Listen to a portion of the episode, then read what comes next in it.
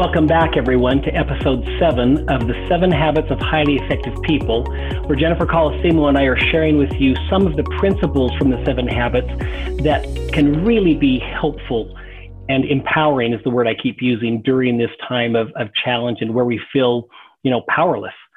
Uh, we're today on habit five seek first to understand, then to be understood.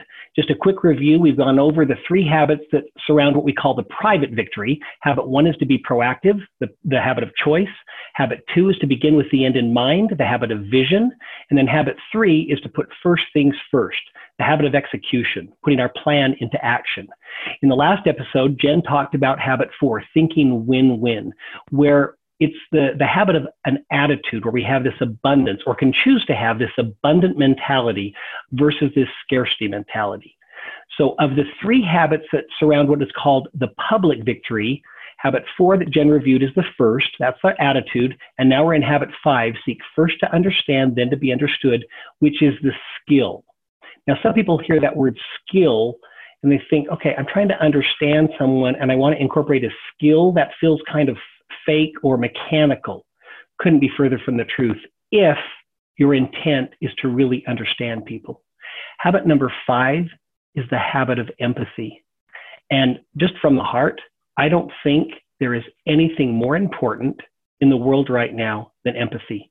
I think it's foundational to everything we're trying to do, or it should be.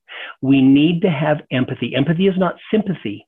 Empathy is truly hearing and understanding to the best of your ability what the other person is feeling your boss, your colleague, your spouse or partner, your child, your mother.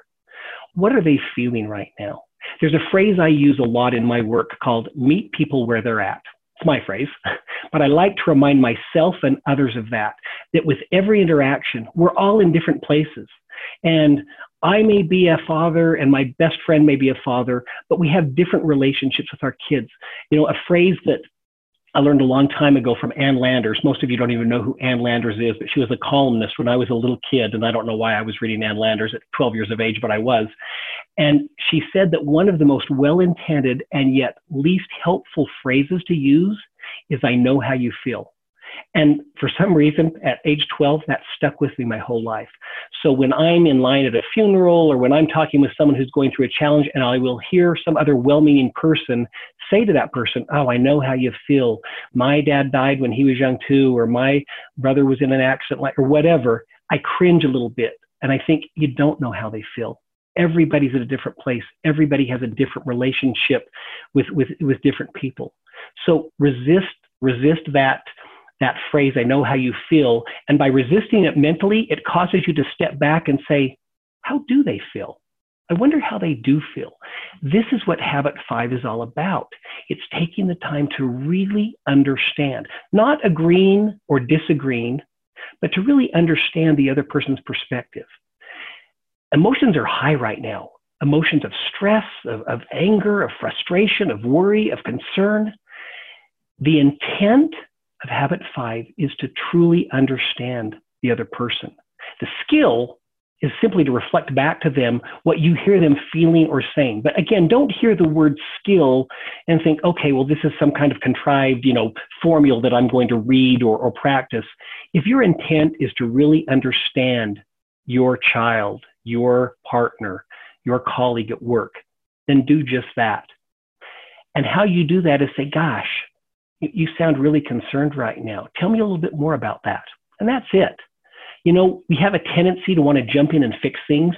And we've all, I've learned, become the experts on, you know, we should all go work for the CDC ourselves. I'm listening to some of my family members who seem to know more than the next person on what quarantine really is and what you should be doing and telling everybody how they should do things right. And that's natural. And I think they're well intended. But I think if we would slow down a little bit and take the time to really understand where the other person's coming from. Dr. Covey used to say, with people, fast is slow and slow is fast. And what he meant by that is when it comes to people and their emotions, you think you're being helpful by giving them answers or giving them suggestions or giving them advice.